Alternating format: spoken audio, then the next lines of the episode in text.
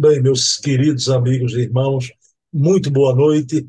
Estamos aqui, como acontece todo primeiro sábado, com esse programaço Leão Denis, o apóstolo do Espiritismo, sempre na companhia do nosso amigo da França, Charles Kemp, presidente da Federação Espírita Francesa, e sempre essa conversa fraterna, agradável, sobre a grande obra e a grande vida de Leão Denis. Então, Charles, eu vou iniciar fazendo a prece.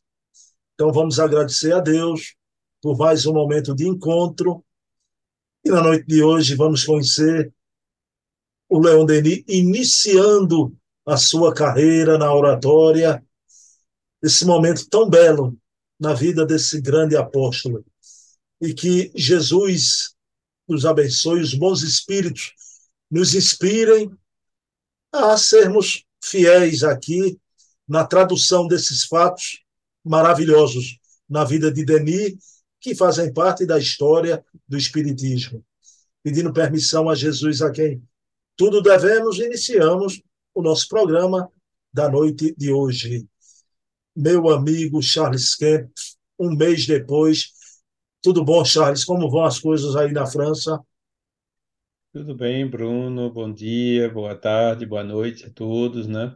Aqui na França está um pouco conturbado, né? Viram o que deu aí no, no primeiro de maio, né? As pessoas que reagem de maneira um pouco forte, né? Que não compreendem que por certos momentos, né? Tem necessidade de apertar um pouco o cinto, né? Por certos momentos, né? A abnegação nos comanda uh, nos uh, desistirmos de alguma coisa nossa, né, quando é em benefício da coletividade, né? E a humanidade ainda não chegou à generalização desse sentimento, né? E aqueles que não aderem, às vezes fazem um pouco de barulho, né? Mas com o tempo, né, a gente sabe que são irmãos que vão evoluir que nem todos os outros, né? E que a situação vai se acalmar novamente, né, se Deus quiser. Charles, eu vi até pela televisão e eu sei que você não está propriamente em Paris. Mas a gente fica logo preocupado, Charles. Quando eu vi a pancadaria aí no primeiro de maio, né? Eu digo, eita, Charles Kemp, você está longe de, de, dessas coisas, né, Charles? Estou é, longe mesmo e assim que tiver dia de greve, de passeata assim, eu não, eu não vou, papai, não viajo, fico em casa, né? E ou fazendo coisas aqui por perto, né? Justamente para evitar, né, de sofrer dessas dessas perturbações, né? mas são irmãos que expressam, vamos dizer, as opiniões deles, né? Esse é um direito que tem aqui, né? De, de, livre expressão, né? A partir do momento que não fere ninguém, né? Que não incita a violência, a discriminação, o racismo, né? Mas, bom, uh, analisando um pouco melhor o problema, né? A gente vê que tem uma inspiração um pouco egoísta, né? Da, nas pessoas que, infelizmente, alguns líderes, né? sindicais, políticos, né, que, que têm ambições pessoais, né, ficam atiçando, né, encorajando esse egoísmo nas pessoas, mas com fins, né, com vistas eleitorais ou partidárias ou outras, né. Bom, mas a gente sabe que a lei de causa e efeito está aqui, né, que a consciência dele um dia vai falar mais alta e que são irmãos também que vão uh, seguir na senda evolutiva, né. E é assim que a gente aprende, né? Charles, pessoal, Charles Kemp fez a delicadeza. Charles às vezes mostra uns documentos aí que são raridades, mas hoje a nossa conversa anterior à gravação, eu vou pedir, por favor, Charles. Charles estava me mostrando os bustos, né? assinado até pelo artista Capelari, né? Você podia, Charles, mostrar os bustos de Kardec? É. Esse aqui é um, né? Um pequenininho, né? Que de bronze maciço, né? Bastante pesado, né? Deve ter uns, uns 4, 5 quilos, né? Que, que você vê que é um tamanho razoável, né? Que, que eu encontrei um dia assim por acaso, né? Uh, e tem a, é, é, a, réplica do, do tamanho um pouco maior, né? Que, que é S. E esse já foi um que foi feito no século XIX, né? Que, que ainda vem com a assinatura do capelaro aqui, né? Dá para ver, né? E, e, quer dizer, é uma réplica tamanho menor, né? Que o, do Père Lachaise lá é mais ou menos o dobro de tamanho, né? Uh, daquele de, de, do, feito por Capelaro, né? E no movimento francês, né? A livraria Espírita, entre outros, né? Mandou fazer e vendia esses bustos uh, até acho que a Segunda Guerra Mundial, né? Estavam uh, esse como objeto, né? Promocional do, do, do espiritismo, né? Vendendo bustos de Kardec, né? Tinha uh, vários tamanhos, né? Um pequeno, né? Essa aqui de, de, de 20, 20 centímetros, tem um de 30 centímetros e o grande, né? Que é de 50. Que está lá no, no um original, né? No Père Lachaise, em Paris. Eu me esqueci de perguntar, Charles, qual é dos dois você vai mandar para mim, vai me enviar? Brincadeira. Charles. Paga o frete, tá certo? Você disse que no congresso do bicentenário de, de Kardec, vocês entregaram a cada participante um bucho de gesso, foi isso? Sim. É, é um, pouco, um tamanho entre esses dois, né? É um pouco ma maior do que esse, um pouco menor do que esse, né? Uh, que era feito de gesso, uma réplica de gesso, né? E eu acho que cada participante ganhou um no, no congresso de 2004. Bem, tá aí. É, esses são é mais frágil um pouco, né? são os momentos de curiosidade do nosso programa. Isso é importante também, né, né Charles é. Kemp? Isso é importante. Meu amigo, mas o mês passado, Charles Kemp, quando eu lhe entrevistei aqui no programa, a gente estava naquele momento do lançamento da edição, a tal edição propalada. Me perdoe falar assim, mas a famigerada edição antirracista do Evangelho segundo o Espiritismo, né? Mas, Charles, aí, para surpresa, eu acho que não é tanto surpresa, né? No, no 18 de abril foi lançado a, a segunda obra antirracista, O Livro dos Espíritos. Eu acho isso uma leivogia, né? Mas, Charles, eu acho que o projeto vai vir as cinco obras antirracistas, né? Não há o que fazer, novamente a gente tem que lamentar apenas, né, Charles? É. Eu não tomei conhecimento em detalhe desses livros, né, que não chegaram ainda até aqui, mas eu vi as reações, né, de alguns irmãos, como Paulo Neto, como Eri Lopes, né, e, e que, que, realmente mostram a verdadeira característica do espiritismo, que, na, como eu disse a última vez, né, na, na realidade foi um dos maiores contribuidores uh, para qualquer forma de discriminação, seja lá racista, seja lá a causa do feminismo, né, porque o Espiritismo tem esse argumento, né, dizendo que são os mesmos espíritos que se encarnam em todas as etnias, né? Uh, e também em homem e mulher. Então, por isso mesmo, né, por esse simples fato, cai por completo qualquer motivo de discriminação, né? Porque o mais importante é o espírito, né? É o que, que ele é imortal, né? Uh, a personalidade enquanto encarnada, né, como homem, mulher, pessoa conhecida ou não, né? é efêmera, né? Só dura o tempo de uma encarnação temporária, né?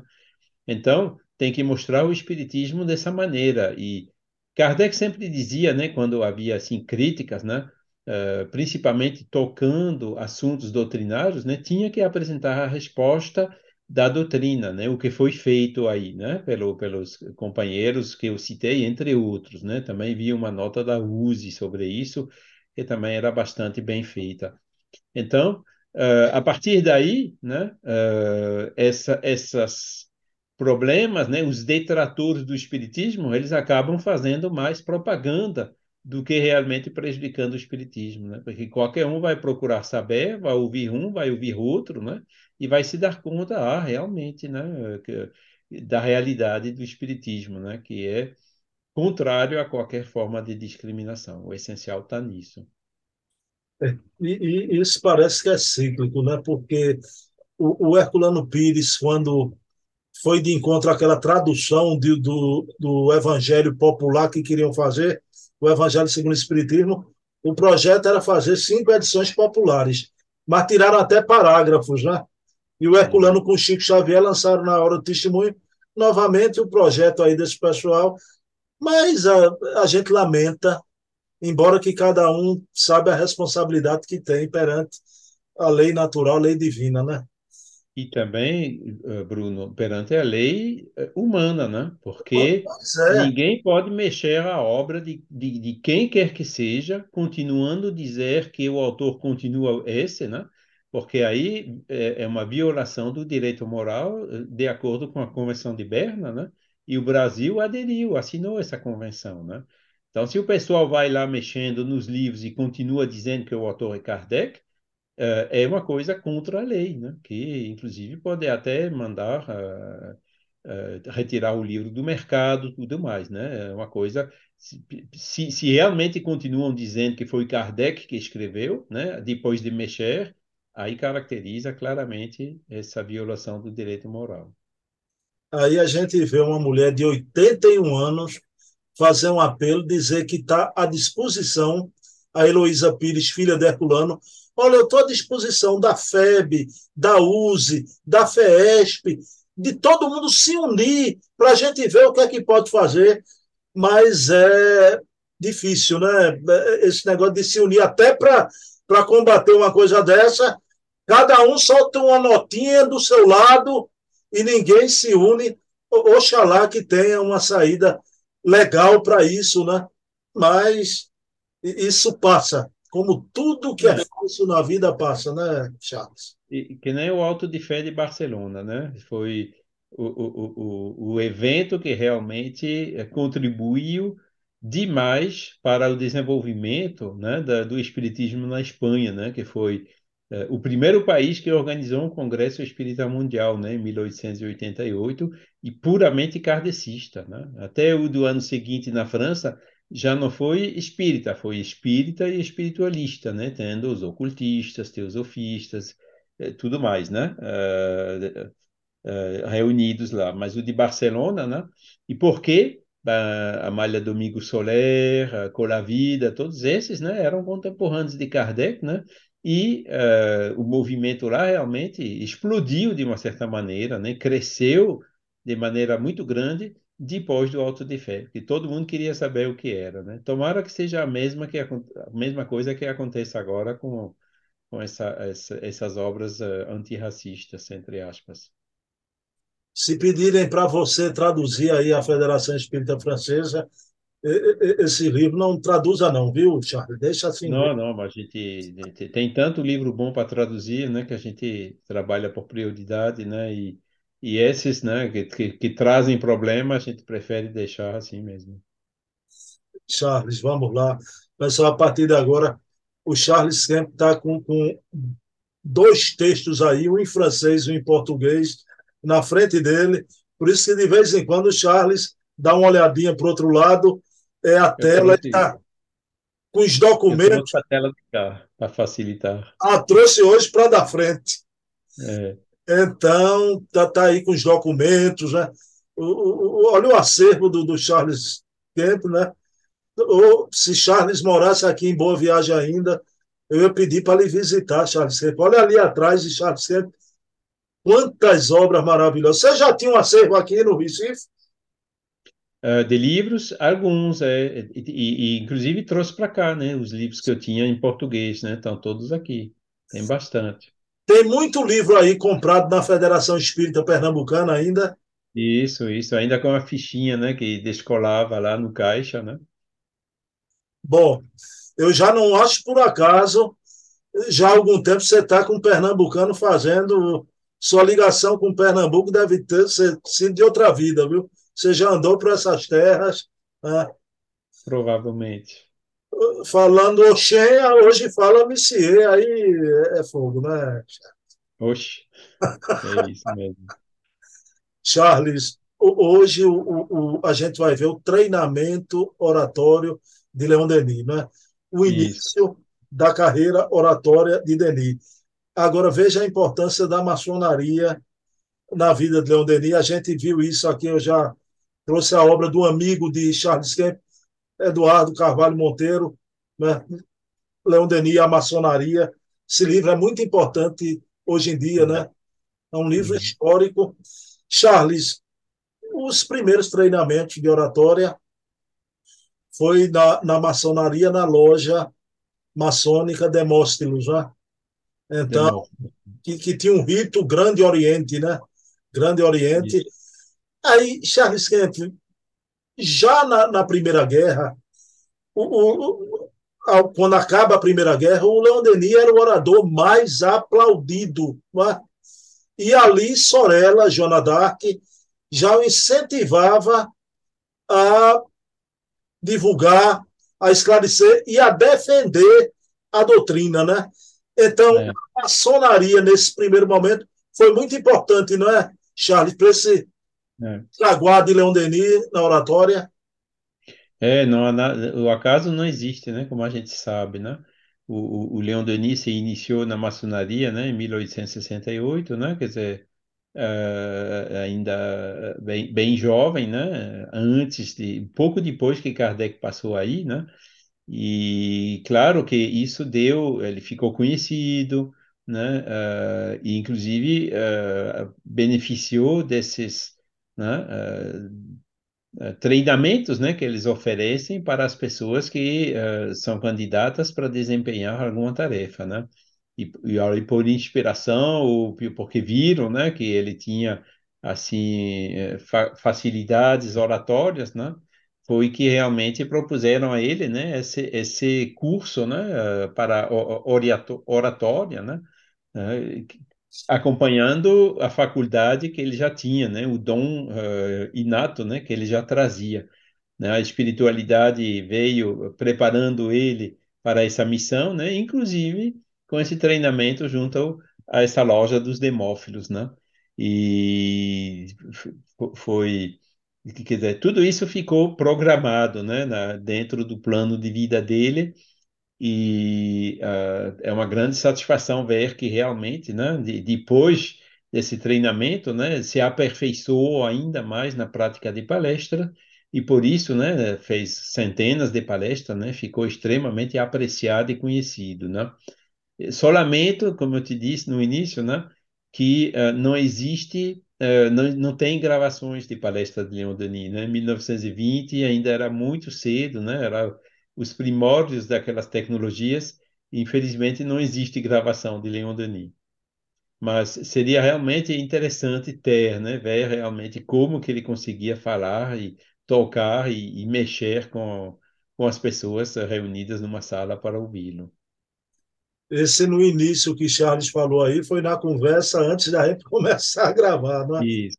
O. Charles Kemp lamentava muito, nem aqueles megafones, sei lá, que, que tinha um é, bem grande, já existia, é. né, Charles? Mas já houve a preocupação de gravar, não é, Leão Denis, né? É, já existia, mas era muito raro, né? Quer dizer, se aplicava somente para eventos excepcionais, né? O início do cinema, né? Os primeiros filmes, né? uh, que, que uh, com gravações, né? Mas uh, infelizmente, né, não se usava ainda para palestra espírita naquela época. E Joana d'Arco, né, Sorella estava atrás dele, né? Trabalho, coragem, esperança, né? Ela já se fazia sentir, né, nessa época que ele era entre os maçons, né? Uh, para ele compreender que a missão, uma das missões que ele tinha no espiritismo era essa mesmo. Charles, tem, tem um inglês, né? Frederic Myers ou Frederic Mies, né? Ele fala que tem os uhum. registros acásicos, né? Que a, a, história humana fica gravada no éter, né? Então, quem sabe é. que no, no, plano espiritual se pode ouvir Leon Denis no início da sua oratória, né? A gente vai chegar a isso, realmente, né? Ou de de lembrança de, de talvez que a gente assistiu alguma palestra dele no passado, na vida anterior, né? ou então se projetando né, naquela época para a gente uh, uh, retomar né, aqueles, aqueles arquivos né, que lá no mundo espiritual nada se perde. Né? Frederic Myers falava dos arquivos acásticos, né, e aqui uh, Delane né, fala que tudo se grava no, no perispírito, né, inclusive quando né, as experiências de quase morte, né, a gente vê esse filme retrospectivo da nossa vida, né, um fato que acontece também, né, quando a gente chega perto da desencarnação, né. Mas bom, vamos ver, com certeza a gente vai conseguir, né? Nem que seja por intermédio de uma pessoa que assistiu, né, olhando o disco duro dessa pessoa, né? É, mas bom, Seria melhor que a gente tivesse um documento, né? Pudesse mostrar, aí na tela, né? O vídeo mostrando Leon Denis, a voz dele, né? Falando para um auditório. Nada se perde, né? Nada se perde. Mas, Charles Kemp, o, o Leon Denis, quando ia preparar uma palestra, ele preparava o estilo, as frases e até os autores que ele ia usar na palestra, como um orador responsável. Claro que tinha um momento da palestra que era de improviso, né? O improviso tem que estar presente eh, nesse trabalho de oratória. Mas o cuidado que ele tinha com o estilo, com as frases e com os autores. Né? Isso é, importante ainda hoje para os novos oradores, Charles Kemp. Mas claro, né? Se a gente, se a gente fala de um assunto, a gente tem que falar com conhecimento de causa, né? E o conhecimento de causa impôs a gente uh, estudar antes, né, a causa. Uhum. Ele falou, a gente vai ver depois o, o, os temas que ele desenvolveu, né? Uh, mostrando, né, como essas ideias apareceram com o tempo, né, os, os, os maiores protagonistas, o que que eles pensavam, como isso evoluiu com o tempo, né? querendo falar assim, né? Por exemplo, a, a, palestra que ele fez sobre o progresso, né? Que, que, que a gente tem o livro com o resumo da, da, não tem não tem a gravação, mas tem pelo menos o texto, né? Isso isso alguns textos das, das conferências chegaram até nós, né? A gente vê, né, que nem nos livros dele, né, tudo fica argumentando com referências, citando as fontes e tudo mais, né? Então, para a inspiração, claro, é, é, é, é vem a mais, né? mas a gente sabe que para que os espíritos possam nos inspirar, nós é que temos que fazer o esforço para a gente ter a bagagem né, dos conhecimentos que depois os espíritos podem usar com mais facilidade na improvisação né, para falar exatamente né, o que as pessoas precisam ouvir. Então, a improvisação não dispensa o estudo de jeito nenhum. Charles, eu quero lhe fazer uma pergunta sobre o estilo de Leon Denis, né? Charles, eu sou um orador só aqui do Recife, mas eu não gosto, quando eu assisto às palestras, Charles, eu não gosto de quem faz picardia a palestra toda. Quer dizer, o povo, eu sou bem-humorado, nos meus programas eu gosto de sorrir, mas na hora da palestra, Charles, eu não gosto de quem fica fazendo o público sorrir a palestra inteira só com picardia, né? Eu gosto de uma palestra reflexiva. O estilo dele era sério, severo e simples, Charles Kemp. Simples, porque sempre foi o ideal dele falar para todos, né? não somente para as elites. Ele falava também para os operários, né? por exemplo, lá na Bélgica, né? os operários das minas de carvão. Né? Então, ele tinha que ter uma linguagem relativamente simples e não elitista uh, severo e, e, profundo, né? Porque ele tinha que mostrar, né? Uh, de, desenvolver o tema com a profundidade necessária. E severo porque, como você diz, né? Uh, não é um show de, de, de humor, né? um, um espetáculo humorista, né? uma conferência né? que uh, busca induzir as pessoas a refletir né? sobre as questões espíritas ou as questões espiritualistas em geral, né? E para isso você precisa, uh, como se, esse estilo severo, né? Que a gente coloca de vez em quando uh, uma parte um pouco humorística, tudo bem, mas a, a conferência toda, aí já, já, já não é mais conferência, né? É espetáculo humorista. Charles, você conversando comigo, não é no início, antes da gravação, né? É. Charles, você me contou que anos atrás você admirava muito o Divaldo quando ia na França. Você me disse que ele tinha uma peculiaridade, né? Aqui no Brasil até ele falava com a voz num tom mais alto, né? Na França, Divaldo eh, se moldava a cultura local, né? Menos religiosista num tom bem moderado. O Divaldo tinha essa qualidade maravilhosa, né? Ele se adequava ao público que ele ia falar, Charles. Tinha, exatamente, né? Ele, ele acho que por, pelas, pelas próprias qualidades dele, né? provavelmente, né, como ele mesmo diz na biografia, quer dizer, deixa dizer na biografia que ele aprova, né, que ele foi a reencarnação do, do escocês, né, Daniel Douglas Home.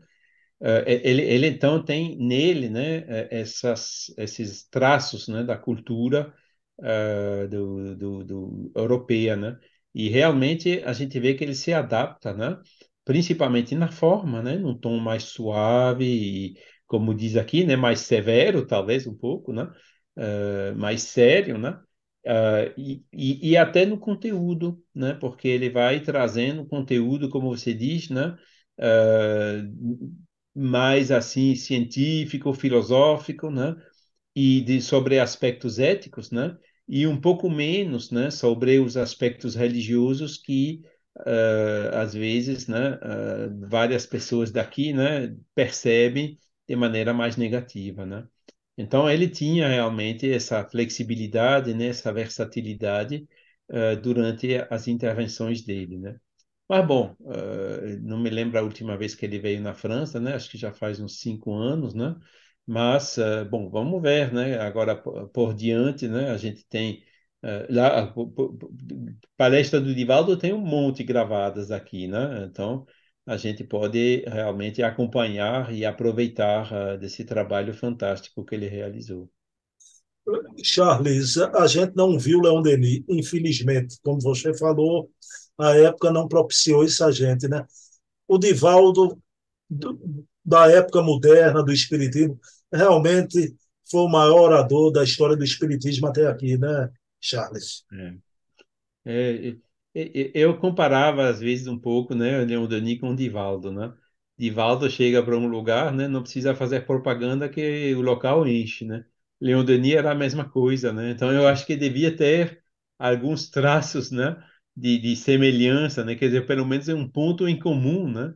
Uh, entre Leon Denis e Divaldo, né? Que essa faculdade oratória deles, né? Que que, que é uma maneira indiscutivelmente, né? Boa e, e eficiente, né? para difundir a, a doutrina espírita. Eu não sei sua opinião, Charles. Eu, eu conversando com Leonardo Marmo, Leonardo Marmo me despertou para uma coisa, Charles, que eu acho que o Leonardo Marmo tem razão. O Marmo é um morador espírita, é articulista da revista Reformador, que a gente tem muita coisa do sentimentalismo, Charles. A gente às vezes diz, o mais importante na atividade espírita é a, a, a reunião mediúnica. Outros dizem, né?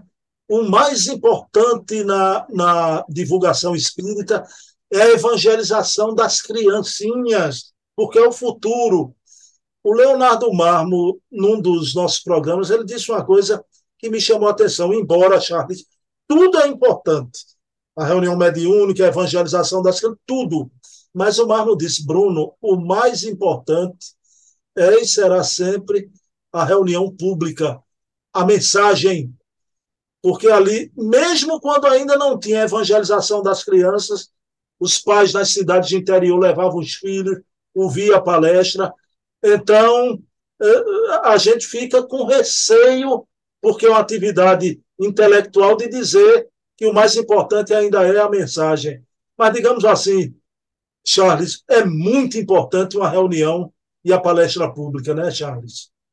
É, eu concordo com, com, com Leonardo nesse ponto de vista, né? As reuniões mediúnicas geralmente não são públicas, né? Reuniões de evangelização de crianças só para crianças, né? Mas a gente tem que evangelizar as crianças, mas também os pais da criança, né? Ou seja, a palestra pública, né, de divulgação, é, o, o agora que se tornou não presencial, mas por intermédio dessas lives, né, que graças a Deus com esses recursos tecnológicos se multiplicam, né, uh, a gente tem muito retorno aqui na França sobre o trabalho que a gente faz em língua francesa, né, as pessoas que, que assistiram voltam a nos contactar, se juntando a, a grupos, participando de encontros, né, fazendo comentários nos vídeos dizendo que isso que eles estavam precisando ouvir, né, ou seja, uh, é uma coisa importante, né? E uh, o livro também é importante, né? Mas uh, para ler um livro já dura mais, né? A pessoa que realmente começa talvez, né, antes de ler um livro, vai talvez olhar uh, uma palestra, né, que dura assim meia hora, uma hora, ou talvez até menos, né, sobre determinados assuntos, né, de acordo com, com, com, com as, as tendências de hoje, né. Então eu realmente concordo, né? E o Emmanuel já tinha dito isso, né? Que a, a maior caridade que a gente pode fazer com a doutrina espírita é a sua divulgação, né? Porque aí é que chega realmente para os corações, para as mentes do próximo. Charles, aqui no Recife, o orador Holmes Vicente foi importante para a sua formação espírita lá atrás? Foi, porque Holmes Vicente foi meu guia espiritual encarnado, né? Foi ele que né, nos acolheu né, no atendimento fraterno, naquela hora que a gente tinha dificuldade, lá por volta de 1986, né? E depois, religiosamente, né, quando ele, ele era palestrante lá, a gente acompanhava. E ele também dava palestra boa, né, preparada, né, ele argumentava, colocava as fontes e tudo. Era um, um conferencista né, naquelas atividades de palestra pública, extremamente apreciado e foi os primeiros passos do Espiritismo é graças a ele. Olha aí, um italiano de família italiana e um francês, né? Se encontraram. Ele é gaúcho, né? Ele nasceu no, Sul. Seu Homens Vicente foi um grande espírita aqui em Pernambuco, grande espírita. É. Charles Kemp, aí vamos a Leão Denis ainda, nesse treinamento da, da oratória. Charles, você falou em Divaldo. Eu não conheço, eu gosto muito de biografia, principalmente dos espíritas, né? Eu uhum. adoro uma biografia. O, o que eu vou pedir para você falar agora, Charles, eu nunca vi em biografia nenhuma. Nesse treinamento de oratória, quem acompanhava o Leão Denis, a gente já viu, programa passado era Sorella, Joana Dark e o espírito do Ram. Né? É. Então, Duran vai trazer cinco mestres espirituais, pessoal, cinco espíritos elevados, né?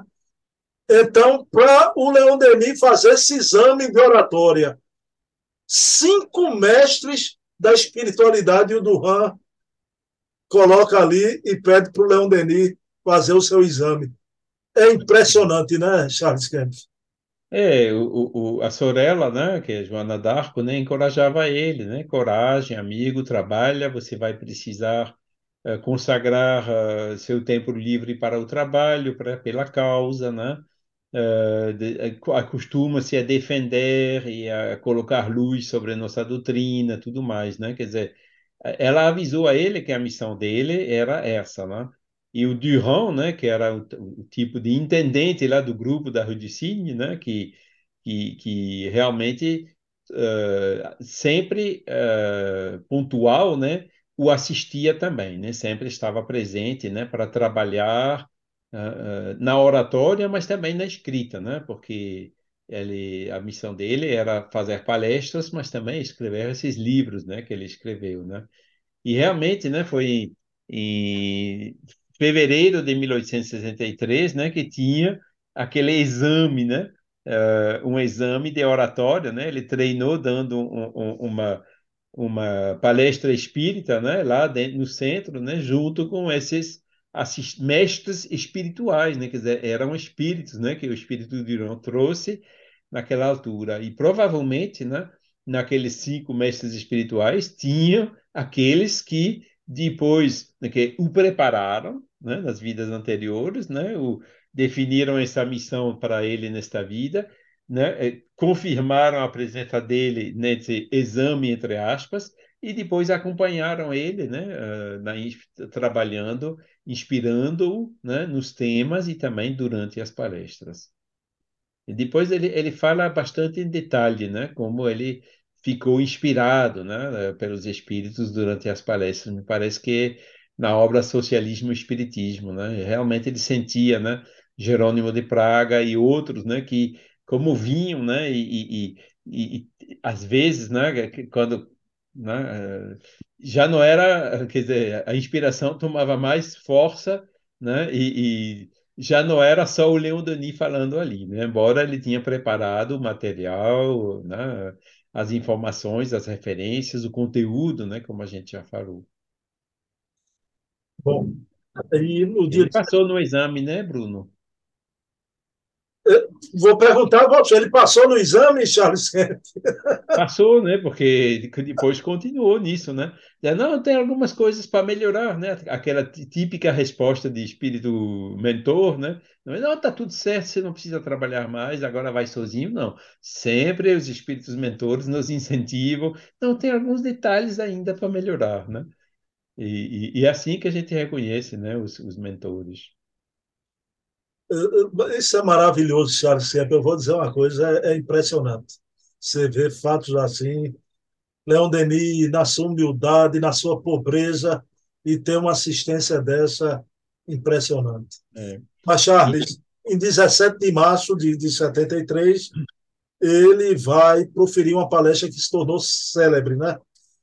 Na, na loja teosófica, então, sobre o materialismo. Mas também a, a sua estreia foi sobre o tema patriotismo e outra palestra também muito boa foi é, apologia ao espiritualismo, né? Isso. Mas essa palestra, o materialismo ante a ciência e a razão, o Leon Denis se detém muito na Revolução Francesa, no problema político e no problema econômico, não é? Então, pessoal, vocês estão vendo aí o treinamento de, de Leon Denis, Leon Denis indo para a história da França, né? Então, é. trazendo a Revolução Francesa, o Leon Denis era realmente um orador profundo, né?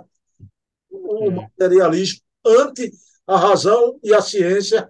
Que relação terá sido essa que ele fez com a Revolução Francesa? A Revolução Francesa é realmente uma marca, né, na história uh, da, da, França, né? Antes, né, já tinha o século das luzes, né, século XVIII, né? Mas com o uh, regime de, uh, dos reis, né, de Luís XIV, depois Luís XVI, né, Luís XV, Luís XVI, e também aquela conivência, né, entre os reis e os religiosos, né, e o, o o regime era realmente uh, né, com diferentes classes e né, os privilegiados e os outros deixados por lá. Né? Era um regime autoritário, na realidade. Né? E, e a Revolução Francesa foi, uh, depois da Revolução Americana, né, que aconteceu alguns anos antes, né, uh, também, né, cujos idealizadores né, foram o, o, também os intelectuais franceses, né, que que, que inspiraram os revolucionários americanos, né, que lá ocorreu primeiro, e na França ocorreu então em 1789, né, era uh, o, o, como se chama, liberdade, né, contra a autoridade, né, para ganhar liberté, égalité, fraternité, né. Podem ver, né, que o ideal é de liberdade, né, que faz parte das leis naturais, a igualdade, né, igualdade, justiça, né, que, que também faz parte dessas igualdade de chances e tudo mais, né? Não igualdade das faculdades, isso é outra coisa, né? Quem trabalha mais, aprende mais, realmente uh, se torna superior em conhecimento, pelo menos, né? As, como resultado do seu trabalho, para aquele que fica mais preguiçoso, mais inativo, né? E a fraternidade, né? Que a fraternidade é que é o mais importante na realidade desses três, né? A gente vê que esses idealizadores da Revolução estavam muito fortes, né? Então foi um grande marco na França, né? Mesmo que depois o, o ficou oscilando os regimes, né? Uh, inclusive uh, em 1973, né? Foi que a, foi que começou mais ou menos, né? Um regime democrático na França, a Terceira República, né? Depois da queda do Segundo Império, né? De Napoleão III uh, quando perdeu a guerra contra a Prússia e se exilou para a Inglaterra. Né? Então, uh, o resultado da Revolução Francesa só chegou mais ou menos naquela época. Né? Então, é por isso que era o assunto, né, essas ideias né, que estavam servindo agora né, para construir um sistema democrático digno desse nome, né, a Terceira República no país da França. Então, por isso que ele, claro, né, aproveitou né, para divulgar essas ideias, né? Materialismo e ele falou também do como você diz, do patriotismo e do espiritualismo, né? Uh, o que ele diz também, Leon Denis, é que na época não falava, diante com os maçons e tudo, abertamente de espiritismo. Né? Mas ele aproveitava desses temas para trazer os conceitos né, da filosofia espírita, das leis morais e tudo mais, né, uh, para dar mais força para esses temas, né, tra trazer mais luz, mesmo que ele não fazia isso uh, de maneira declaradamente espírita, né, que isso só começou mais tarde, né, quando uh, na década de 1880, quando ele uh, se desligou do, da maçonaria, né?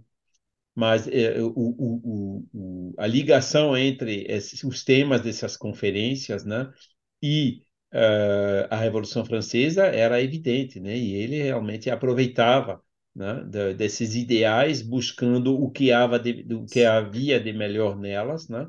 deixando também de lado os, os abusos, né, os, os, excessos que foram cometidos, infelizmente, pelos revolucionários no início, né, que essa fase de aprendizagem, né, para já tentar sintetizar né, uh, o modelo de sociedade mais ideal.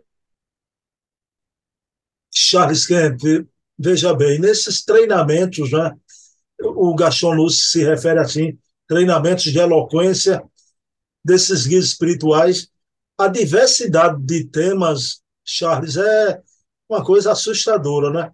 Ele falava sobre a família, Deus, a alma, mas também sobre evolucionismo, religião natural e até sobre a independência americana, né?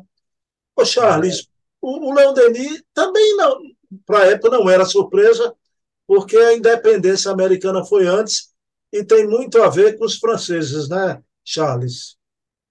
É, é a Revolução e, os idealizadores da Revolução Americana, na realidade, foram os intelectuais franceses, né? O Lafayette, ele estava lá nos Estados Unidos, né? Uh, New Orleans, né? Aquela região, Louisiana, no sul, era uma colônia francesa na época, né? E tinha bastante intercâmbio, né? Entre esses intelectuais franceses e americanos, né? Ou seja, uh, uh, se inspiraram muito desses, desses uh, pensadores franceses, né, que também inspiraram a, a, a Revolução Francesa, que veio logo depois, né? Que essa Revolução Americana, na realidade, foi um marco, né, que depois né, fez que várias outras revoluções acontecessem, né, nos anos seguintes em vários outros países, né? Mas uh, tinha vários problemas fundamentais né, levantados nessa, nessa, nessas revoluções e nesses ideais, né? que era o problema político, né? os, os conceitos mesmos de democracia, de, né? de, de, liberdade, né? de como sair de um regime autoritário e tudo mais, né? e o problema também religioso, né? que Leon Denis comenta mais tarde em detalhe no livro Cristianismo e Espiritismo, né? Que a religião e isso que isso que pesa aqui na Europa, né, foi um sistema, né, que foi uh, no início teve um revelador, né, no caso da religião cristã era Jesus, né, que não veio trazer religião, ele veio trazer ensinos morais, né, e, e a religião, né, que tomou conta disso, né, e tu, transformou esses preceitos morais em a religião em instrumentos de dominação é isso também que caiu em 1789. Era um assunto assim bem caro a Leon Denis, caro também aos maçons, né? Que dentro da maçonaria tinha vários anticlericalistas, né? Ninguém queria voltar uh, ver voltar os bispos mandando na educação, na política, nos assuntos do governo, como era o caso ainda uh, no século XVIII e no início do século XIX, naquelas alternâncias de regimes, né? Ninguém queria mais voltar atrás, né? Então, essas perguntas fundamentais era realmente um terreno fértil, né? Que Leon Denis, então, aplicou né, o conhecimento espírita que ele já tinha né, para essas questões societais da época. Carlos, o, o Leon Denis também falava sobre a religião natural, né? Aí eu queria saber de você, principalmente por você ser um francês, né? aquele sonho que para ele era uma certeza que isso iria acontecer, não é? Aquele sonho do Jean-Jacques Rousseau da religião natural. Charles, essa religião natural se concretiza no Espiritismo para você? Mas, claro, né? Porque você vê, por exemplo, Kardec, quando ele define o bem e o mal, o referencial não é a religião, o referencial é a natureza.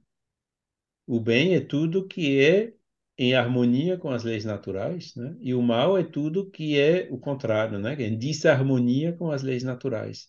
Então, o referencial da ética, né, está na própria natureza, né?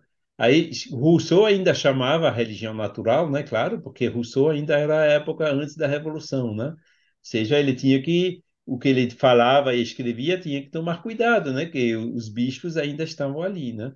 Mas aí, né? Ele escreveu essa, como se chama, profissão de fé do do, do, do vicário da Saboia, né?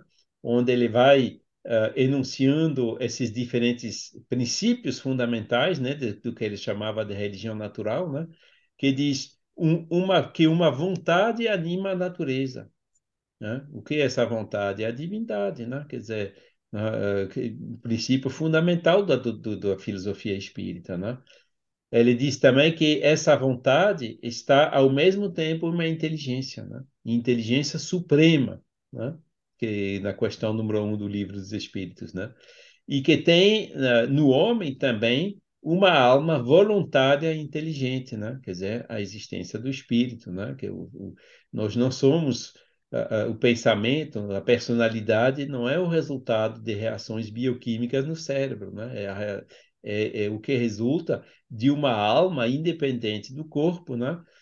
que onde reside, né? A vontade e onde reside também a inteligência. Então a gente vê por esses três dogmas da religião natural que é totalmente condizente, né, com a doutrina espírita, que veio confirmá-los, né, mas que também aprofundou muito mais, né, pelo pelo com a ajuda dos espíritos da codificação, né, é, esse aspecto científico, né, de observação dos fenômenos pela mediunidade, etc., né, que uh, inaugurou, né, uh, que, Kardec seguiu, né, depois das mesas girantes, como a gente viu, né, para codificar uh, a doutrina espírita, né, que, que, que, como eu digo sempre, né, a, a, religião espírita, quando a gente escuta, né, o que é o espiritismo?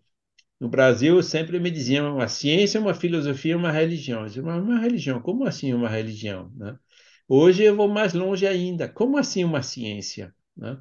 Se a gente entende como ciência uh, também o ateísmo, o materialismo, o orgulho do cientista que pensa saber tudo, também não é uma ciência, né?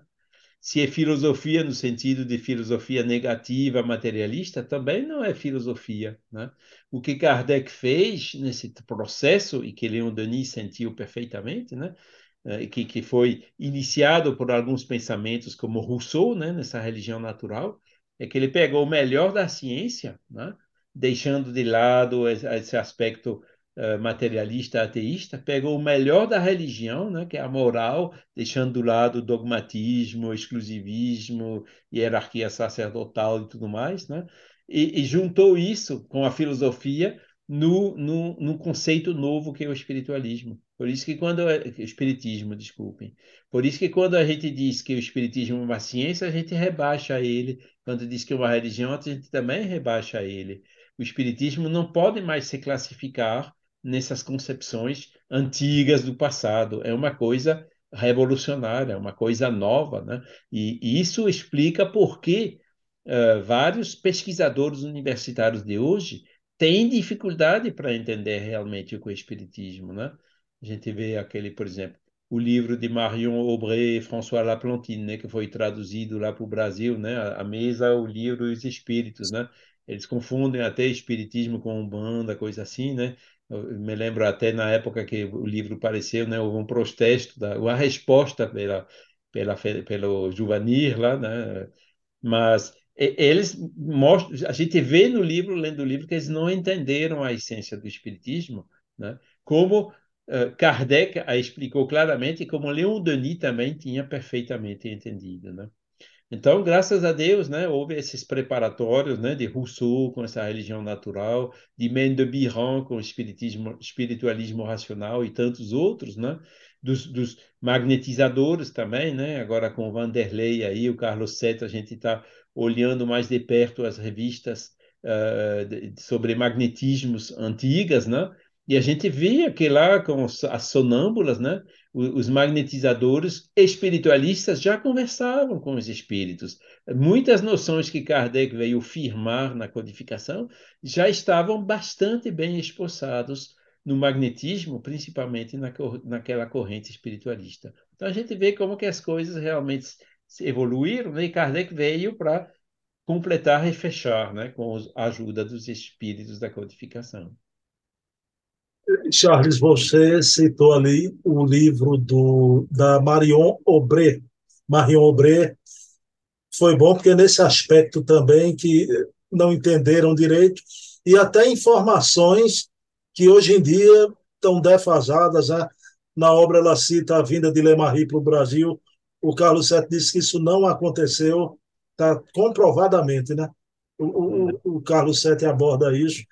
Mas eh, o Espiritismo, então, é a concretização do sonho de Rousseau na religião natural. Agora, eu concordo, é uma coisa muito maior e melhor. Né?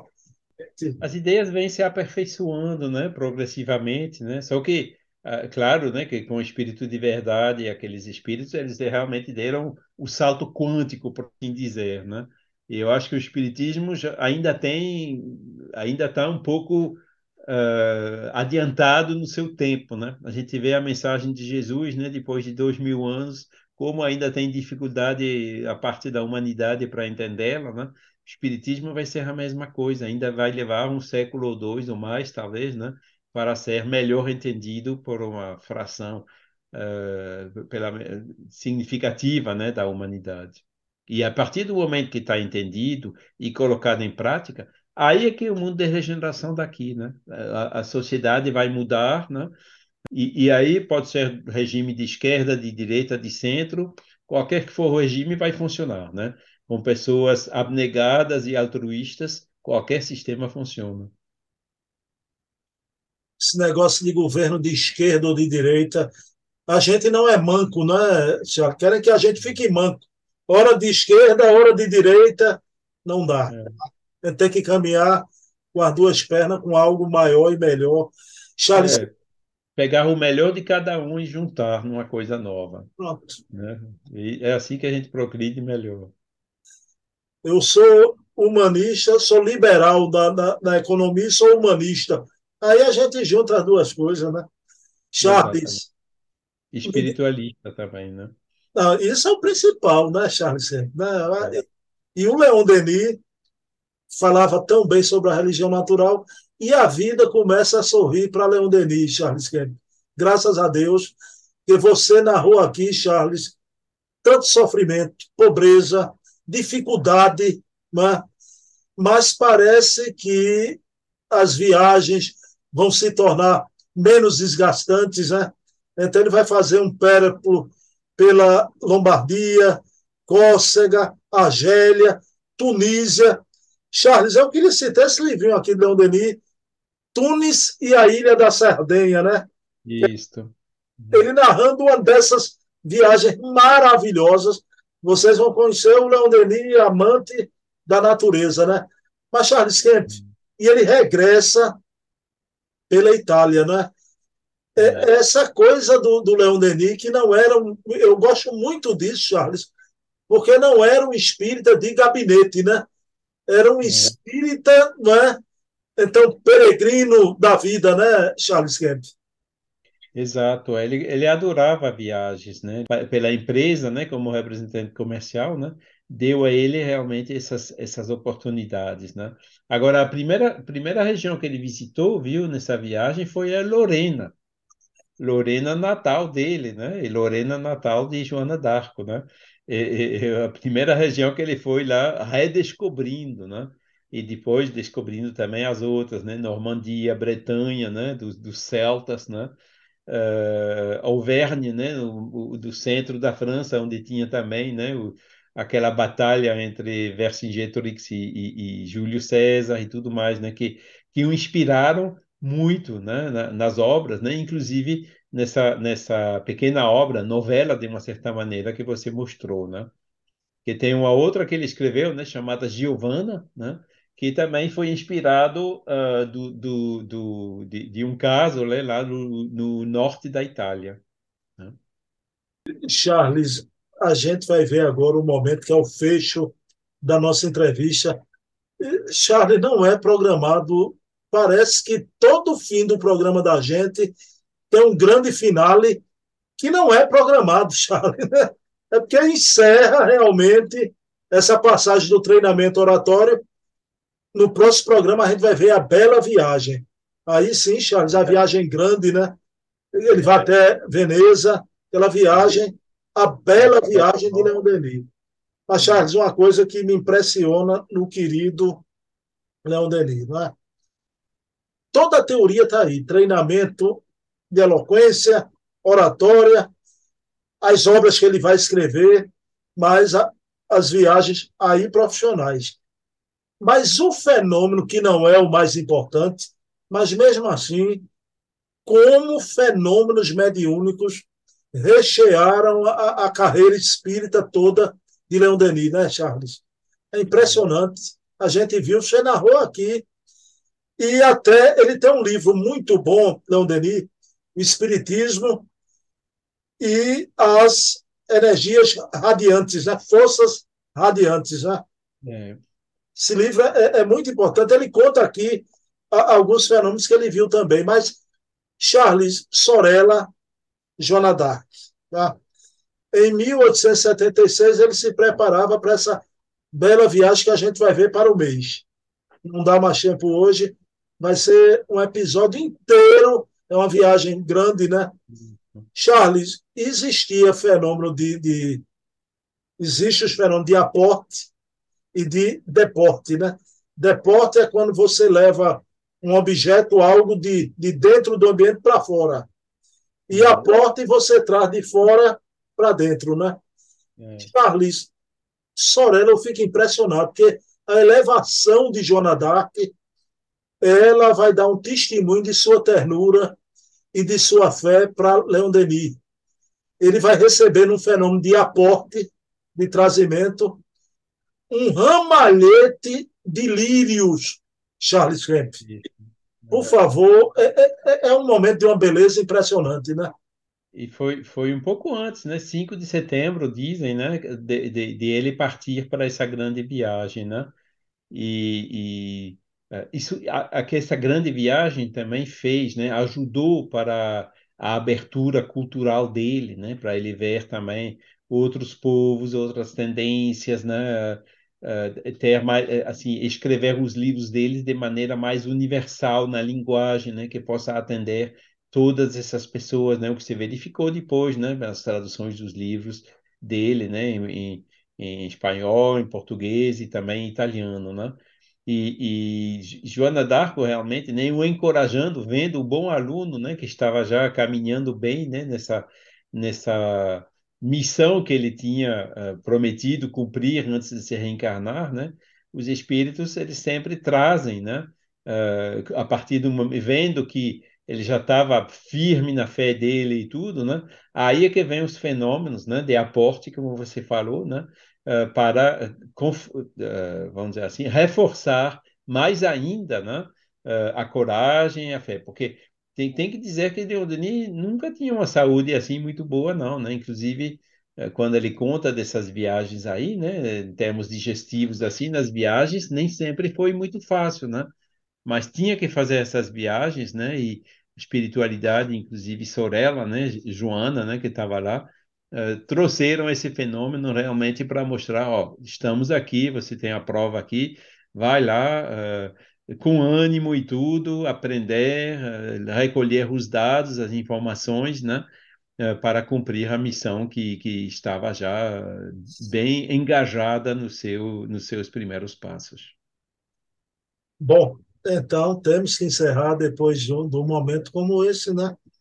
Essa imagem linda né, do, do, do Denis recebendo esse presente de Sorella, um ramalhete de lírios. Meu querido Charles Kemp, você faz a prece final. Vamos fazer então. Elevando novamente nossos pensamentos para Deus, nosso Pai, inteligência suprema, causa primeira de todas as coisas, e para todos esses missionários que ele nos envia permanentemente, como falamos agora de Joana, mas tantos outros, Jesus, os guias espirituais de cada um de nós, que fica sempre aí perto de nós, nos ajudando nos momentos difíceis da vida, nos trazendo elementos de reflexão nas dúvidas, para que possamos usar o nosso livre-arbítrio no sentido correto.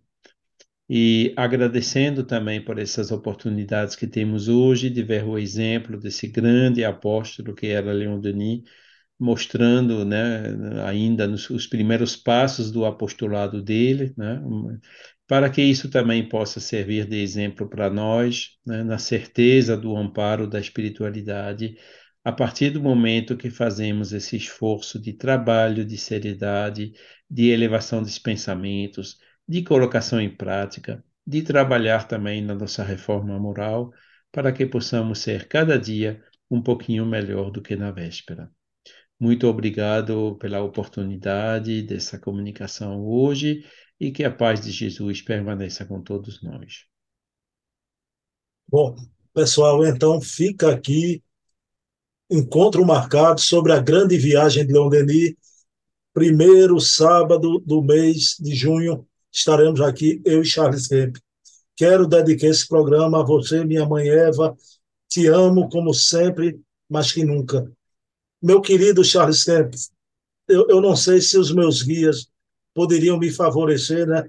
A gente podia fazer aqui agora um fenômeno ao mesmo tempo de deporte e de aporte. Né?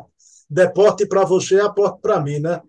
Pela uhum. tela mesmo, você me dá um bucho desse de presente, Charles, Kemp, pela tela. Eu, eu se conseguir pegar, não funciona. Não, Charles Kemp, Olha, meu presente eu já tenho, que é a companhia de Charlie Kemp aqui todo mês já.